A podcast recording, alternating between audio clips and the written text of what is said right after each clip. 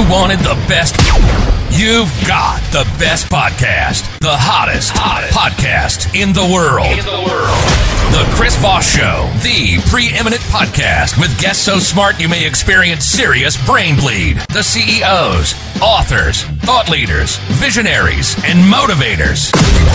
Get ready, get ready. Strap yourself in. Keep your hands, arms, and legs inside the vehicle at all times, because you're about to go on a monster education roller coaster with your brain. Now, here's your host, Chris Voss. Hi, folks. It's Voss here from thechrisvossshow.com.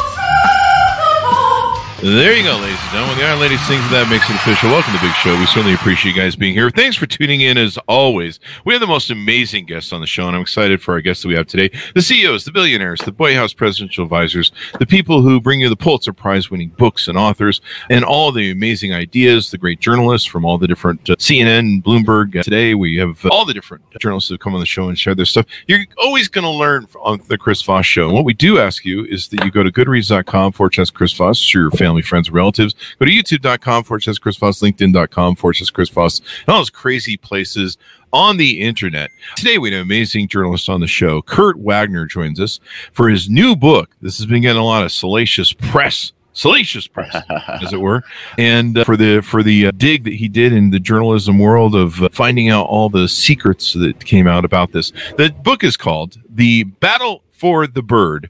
Jack Dorsey, Elon Musk, and the $44 billion fight for Twitter's soul came out February 20th, 2024. Kurt Wagner is an award winning business and technology journalist covering social media for Bloomberg, where he has worked for since 2019. He's been covering social media since 2013 and has spent years writing about Twitter and its impact on society. He previously worked at the influential tech outlets Recode, Mashable, and Fortune. He grew up in Seattle, went to college at Santa Clara University, and now lives in Denver with his family. There you go. Welcome to the show, Kurt. How are you? Hey, I am great. Thank you for that nice intro. You got, there you, go. all the stuff in there. Appreciate well, it. you know, it's your bio, so I was just reading. It is. It is my bio. yeah, I know. I should. I could have sent you like, "Hey, I'm Kurt. I work at Bloomberg." That yeah. would have been faster. I do have a lot of people like my intro, the energy that goes into it, and they're like, "Hey, can we hire you just to walk around and introduce us everywhere? like every time we enter a room, kind of like the president. Hear ye, hear ye." Uh, yeah, exactly. So, Kurt, give us your dot coms. Where can people find you on the interwebs? Yeah, I'm on what was formerly Twitter, now X, at Kurt Wagner8. I'm on Threads. I'm on LinkedIn. Obviously, I'm writing at Bloomberg quite regularly, so you can kind of find me on all those places.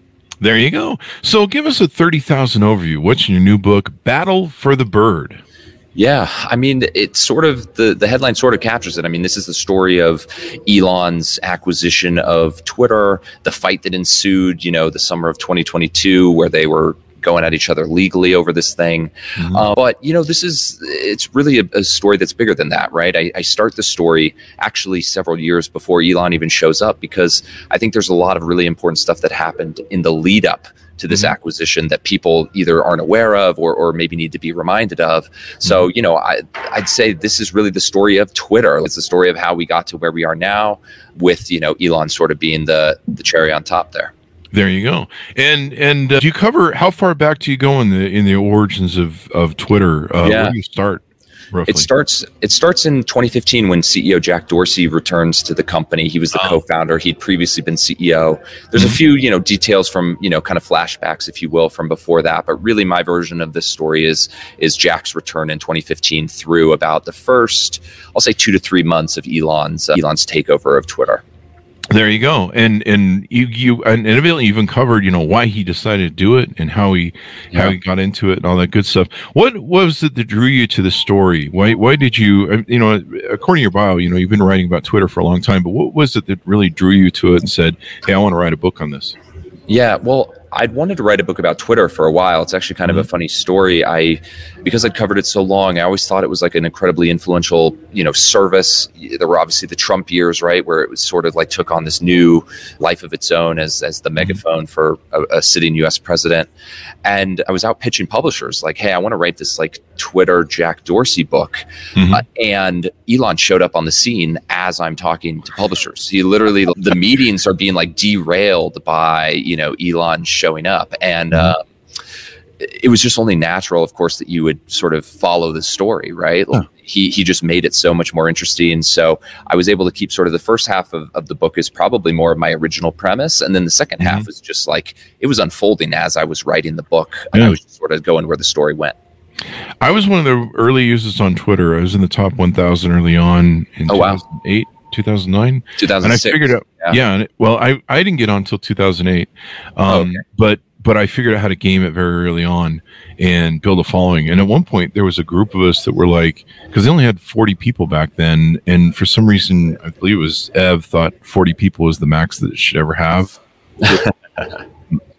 and and so uh, there were there were at least one fight that I caused by working with what's his face from Union Square Partners to tell them what I was seeing in the marketplace because they were suspending so many people. I'm like, there is no trust left with corporates in your thing. And when Jack Dorsey came back with his little cucumber fucking, I just, it just, I, uh, you just look at it and just be like, when does this company ever make a profit?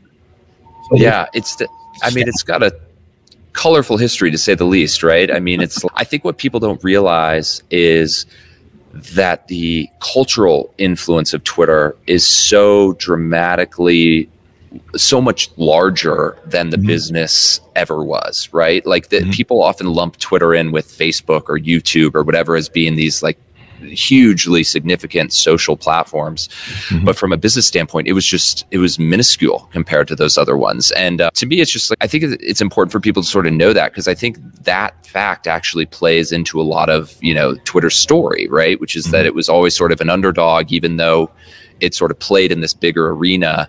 It was never really never really belonged there as a business, and uh, I think that's sort of been part of the part of the story for them. Yeah, and you heard about the fights that Bev and and uh, or Ev and Biz and Biz, yeah, and it was like the Three Stooges. I, I it was uh, it was uh, Fred Wilson of Union Square Partners, That's and right. I emailed him some stuff, and uh, he writes me back and he goes, "Yeah, we just had an emergency board meeting over your whole letter, and I sent your letter to him." And I'm like, "Are you that wasn't for public purpose and i so i caused one of those famous fights that have been written about at least once and so uh, you go through this thing and you started out and you profile something i guess was kind of secret the disney acquisition yeah. where mark benioff and bob Iger were interested in buying it tell us a little bit about that that you tease out in the book yeah this is one of my favorite kind of chapters of the book, and it's several years old at this point. But I just mm-hmm. like uh, it's, it's, interesting. So in 2016, Twitter, if you might remember, they were going through this like pivot a, as a company to live. Like they were doing NFL streams, they were doing mm-hmm. like TV shows online.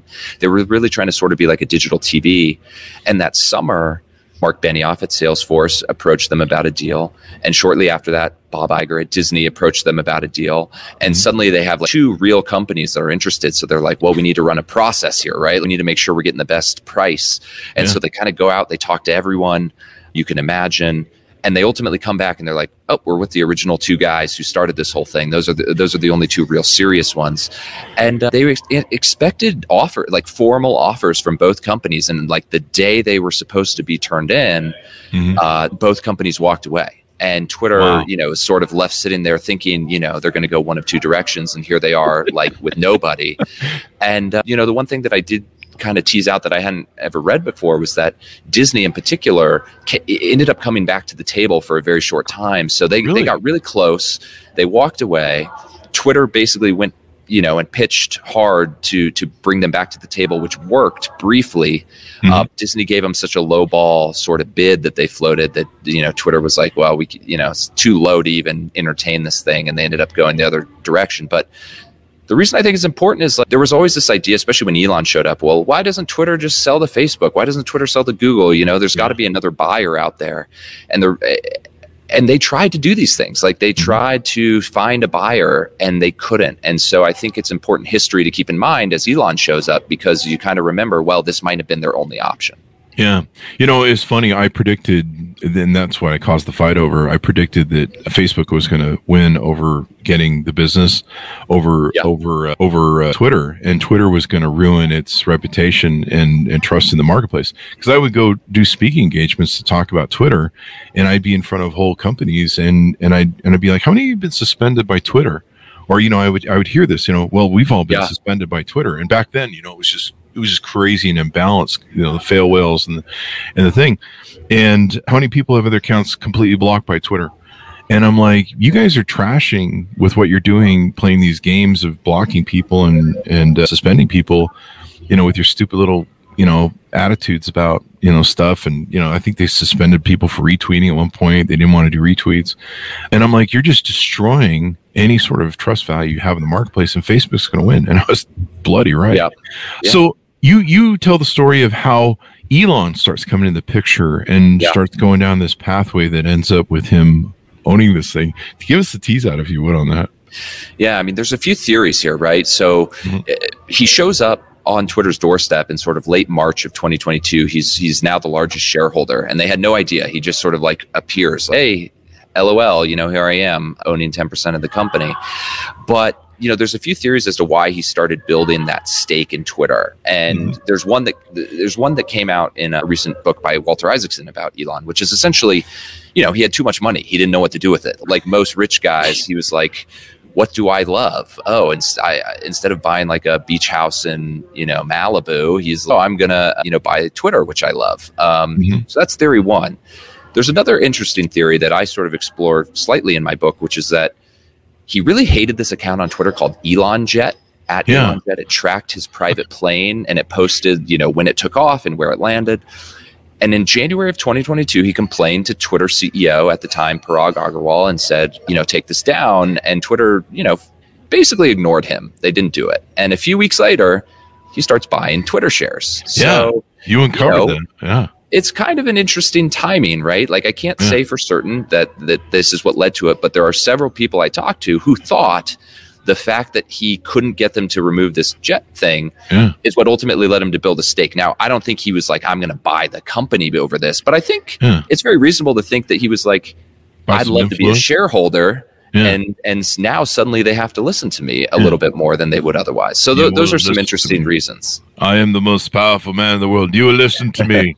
Exactly. But, uh, it's interesting because Taylor Swift is having the fight now over the Jet She is. account, and Yeah. uh, maybe she'll buy X off of off of. I Maybe they'll this- team up. I think They'll she team could afford it better together. than him. Maybe she's she's she's pretty rich, um, and I, I don't think she's tied up in a bunch of businesses other than you know her own, and it's doing really well.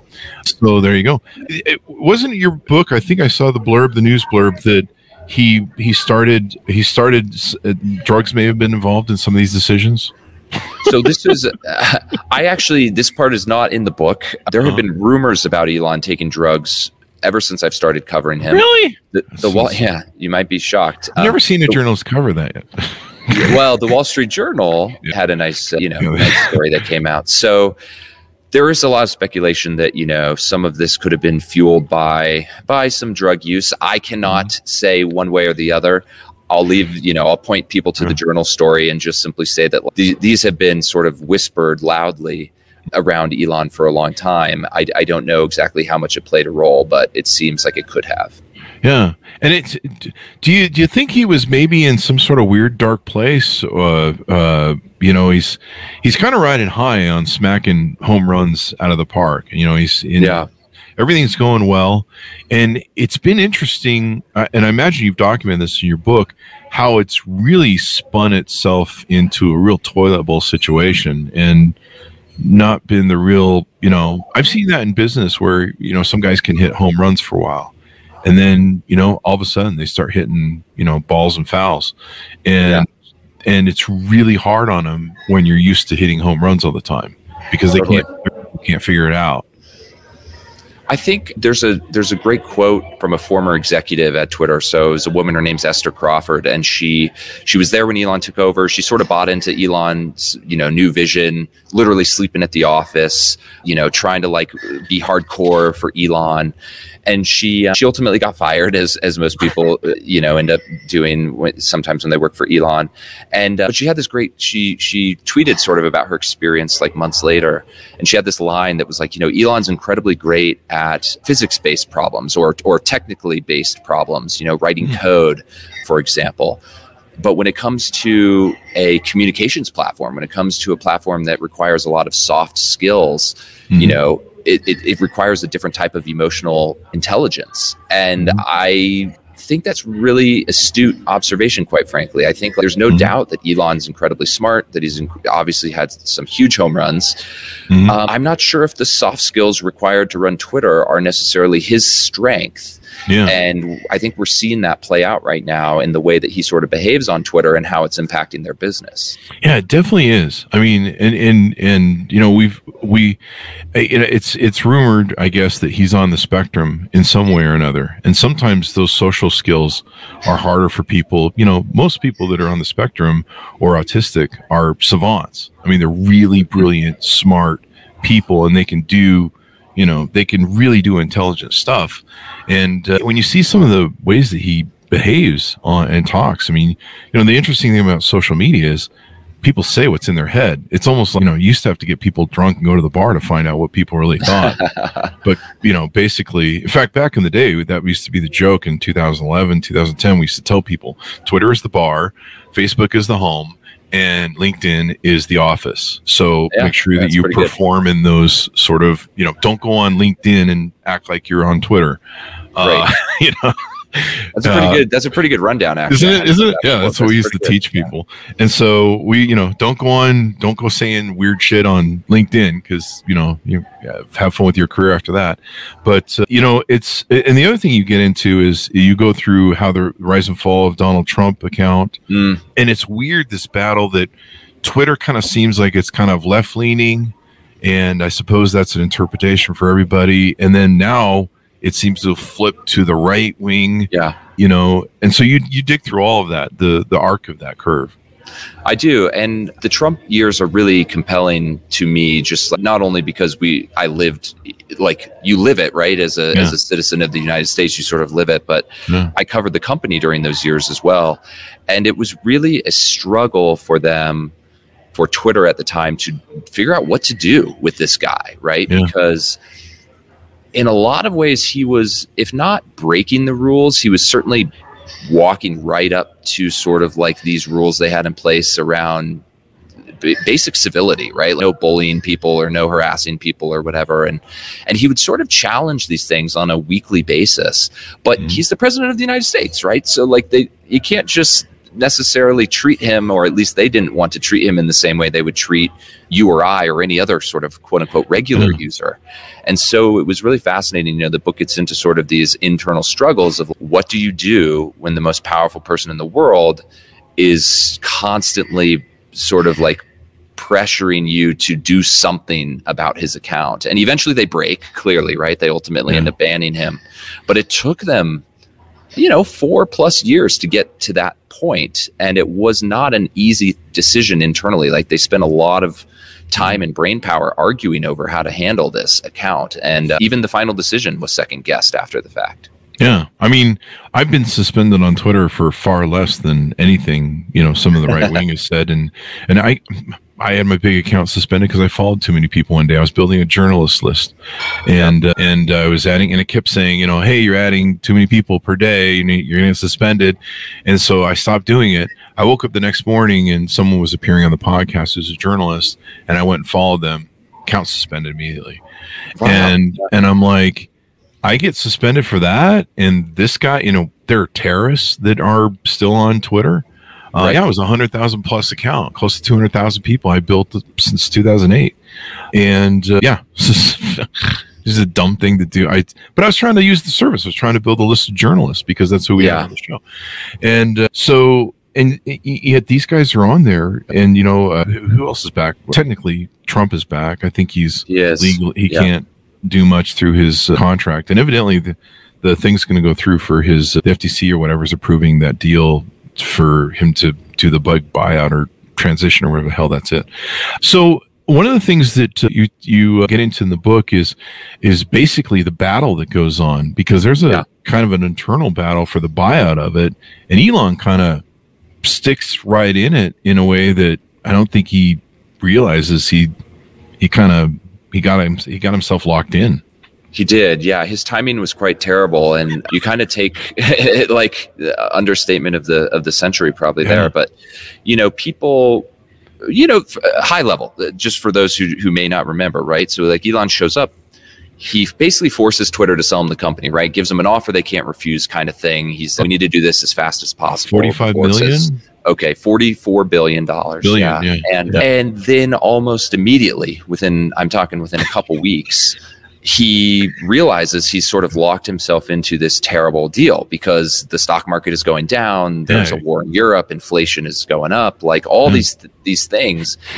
And so he tries to back out of the deal and he tries to walk away. And Twitter literally nope. sues him to force the sale, right? They say, You signed a contract. Yeah. You can't walk away. Uh, we're going to mm-hmm. bring you to court and force you to buy this company. So it's, it's just like a really interesting dynamic that oh, yeah. you have a company demanding someone acquire them.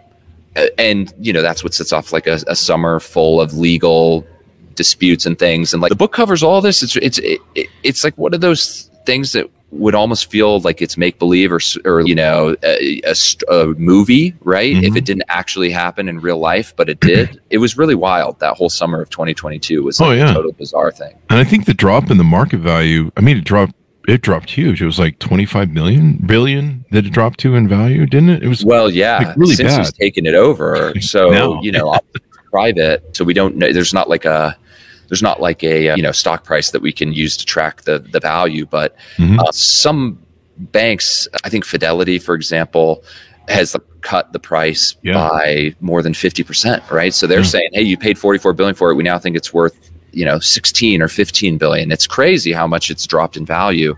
Yeah. And, you know, and he still owes as if it's a 44 billion dollar company. So he's really on the hook for a lot of a lot of debt right now. Yeah, and I, and my understanding is the banks that did finance it, they will not open the purse strings again. They they're they're like, no, we're closed, we're done, we've written it down, and we're not loaning any more uh, money. Yeah, I mean, would you? I don't know. I, yeah, I, so no, I don't know. But, I, yeah. Did you did you have the did you cover in your book because I know you guys go to print and so there's all sorts of crazy stuff that will always I guess be happening but did yeah. did you talk about in your book the you know where he puts up his fingers to Bob Iger sitting in the audience and, and advertising I was able to I got it in in like a uh, the conclusion. So basically, mm-hmm. I the book ends about three months after he takes over, but then I put a ton of stuff that had happened as you as you acknowledged like you got to turn in a book and then there's several months before people mm-hmm. get to read it but there's still stuff that's going on so i put a mm-hmm. bunch of that like you know uh, stuff into a conclusion or an epilogue but him sitting on stage in new york and and you know telling advertisers to go f themselves was pretty crazy. Was a pretty yeah. crazy thing to say. I've never seen anything like it, especially from someone who is asking those people for advertising dollars. Right, yeah. that's their whole business. So and he did seem wild. like he was on something at that show. I don't know. There's been hmm. spec, you know, as we talked about, there's speculation. I can't be the one. I am not going to yeah, be the one to, to, say it, but I'll say it. Hey, he, he seemed like he was on something. I mean, his mannerisms and stuff were really were really weird. So I'll say it. Uh, that's it would explain it, right? Yeah. It's like a really bizarre thing to do. Yeah. Otherwise, and then and then now you see, you know, how he's probably trying to raise more money through stocks and where he put Tesla on the thing. And my friends, you know, they they bought the Elon worship. You know, they've built mm-hmm. idols to him. I think I think they basically I don't know. There's a couple of jokes there on fans probably, but they basically idolize him, and so they bought Teslas, and they're left leaning political people, and so yep. you know they've been kind of whole surprised by his right wing thing.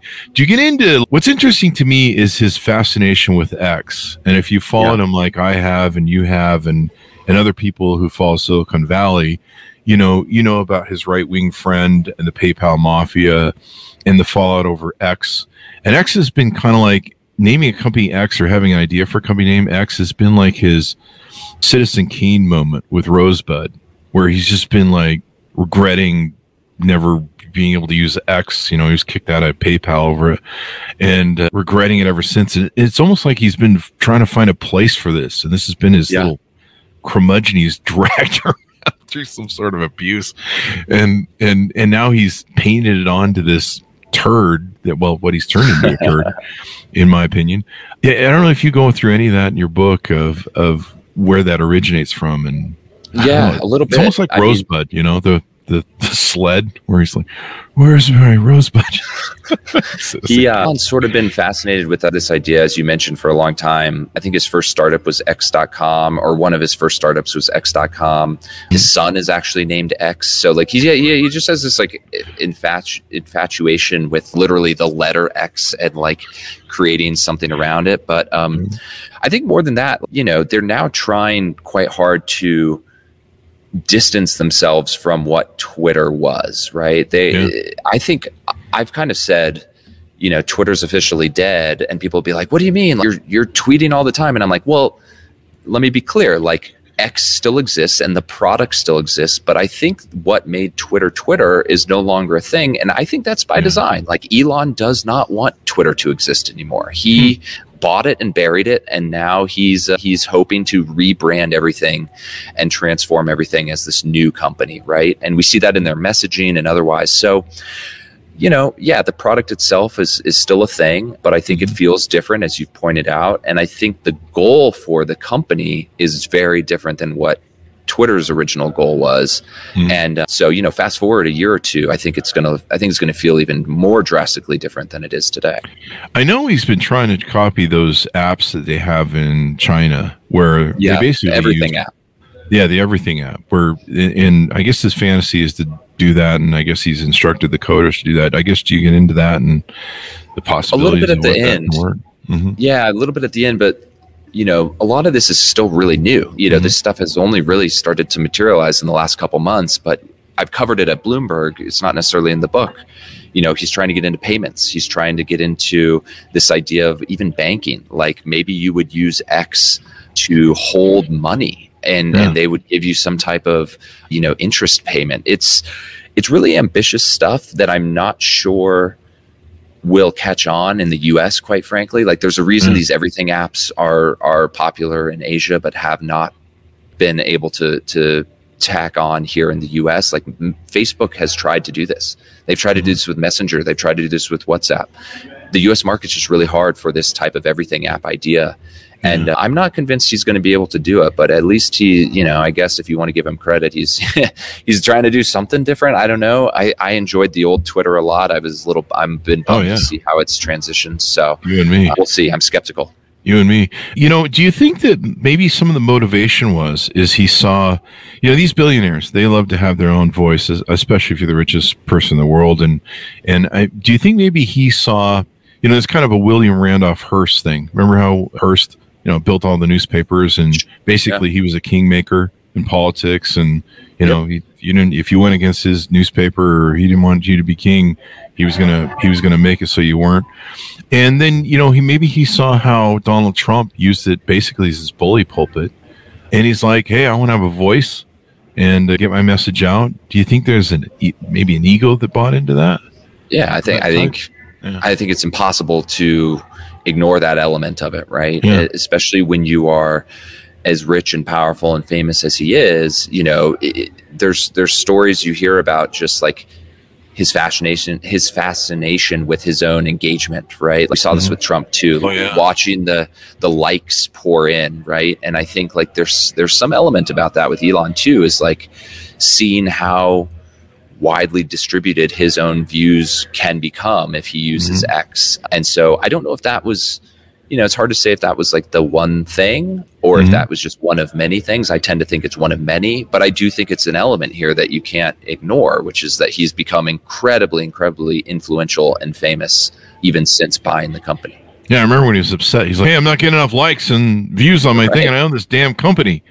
And right, uh, exactly. just like you know, at this point, I'm just like, has he just written an office? as well? This is my megaphone, and and I get to decide. This, I'm the decider, I guess, and so I'll just run with it. And it, it's been it's been really interesting. You can see the influences of Peter Thiel, of course, mm-hmm. and Peter Thiel's whole right wing conservative thing that's been around since he was in Stanford.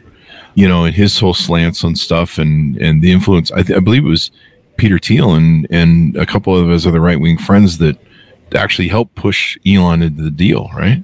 David Sacks was Yeah. is one who is the PayPal guy who's who's been super involved. Some of the Mhm. Tesla board members Mhm. and the SpaceX board members have sort of been advisors for him. Mhm. Uh, but there's no doubt that he has, and Elon said this as well. He's he's politically shifted. You know, I think he Mhm. used to be left, if not maybe center left, and and now he would say he's sort of center right. But I I, I think he's quite you know clearly pretty right.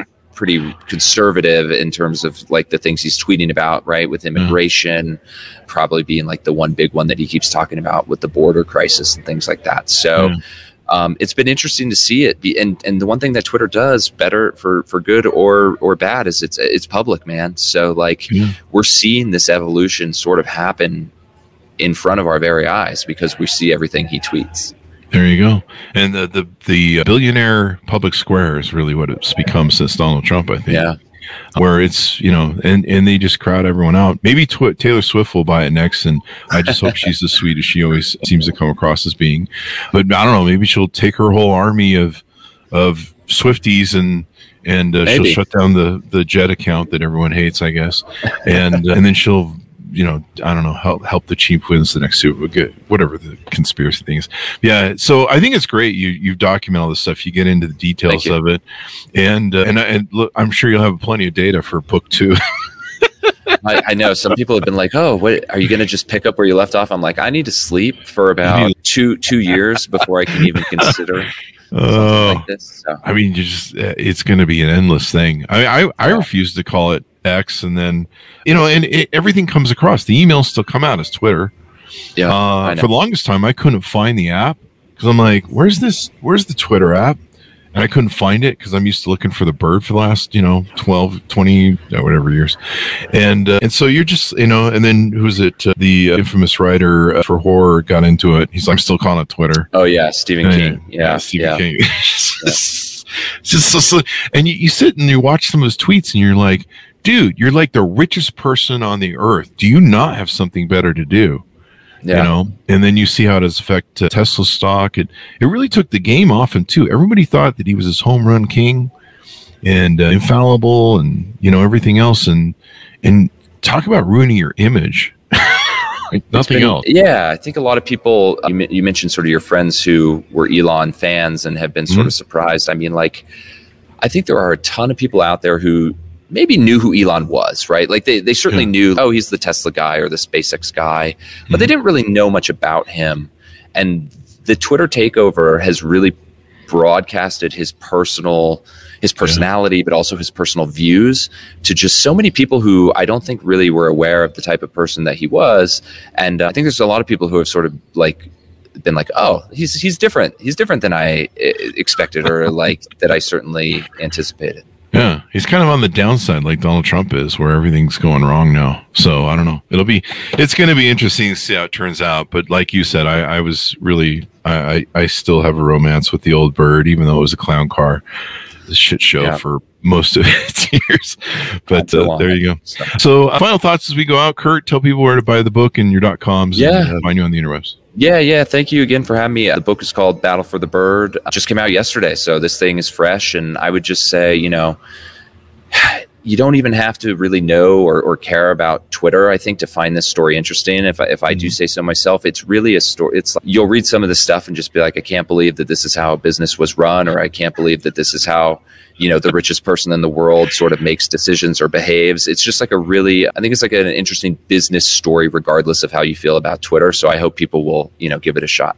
There you go. And someone in the audience is asking, is it on Audible yet? It is on Amazon. is. You can order it, It there. is, Yep. and all that good stuff. And so, uh, thank you very much, Kirk, for coming on. We really appreciate Thank it, you. man. All Yeah, right, yeah, and a lot of get some Thanks. sleep, buddy. I know. I got two little kids too, so it doesn't Yeah. happen all that often. Plus, you got to do all this book promotion stuff now. So uh, there you go. Continued success, my friend. Thanks for coming on the show. Thank you. Thanks for oh, getting it now. Someone's picking you right up off Audible. That's amazing. There Thank you you. Thanks our audience for tuning in. Go to goodreads.com for Chris Voss, LinkedIn.com for Chris Voss, all those crazy places on the internet. And we're also on Twitter Rex, on the Chris Voss Show 1 because the Chris Voss Show got suspended friending too many people. But God knows we should put Donald Trump and uh, who's the who's the guy who got uh, who did the Sandy Sandy Hook uh, conspiracy crap. He's he's back on there, and I'm like, oh, yeah, we, Jones. we can't get the show back on, but yeah, it Yeah. makes no sense to me. Thanks for tuning in, everyone. Be good to each other. Stay safe, and we'll see you guys next time.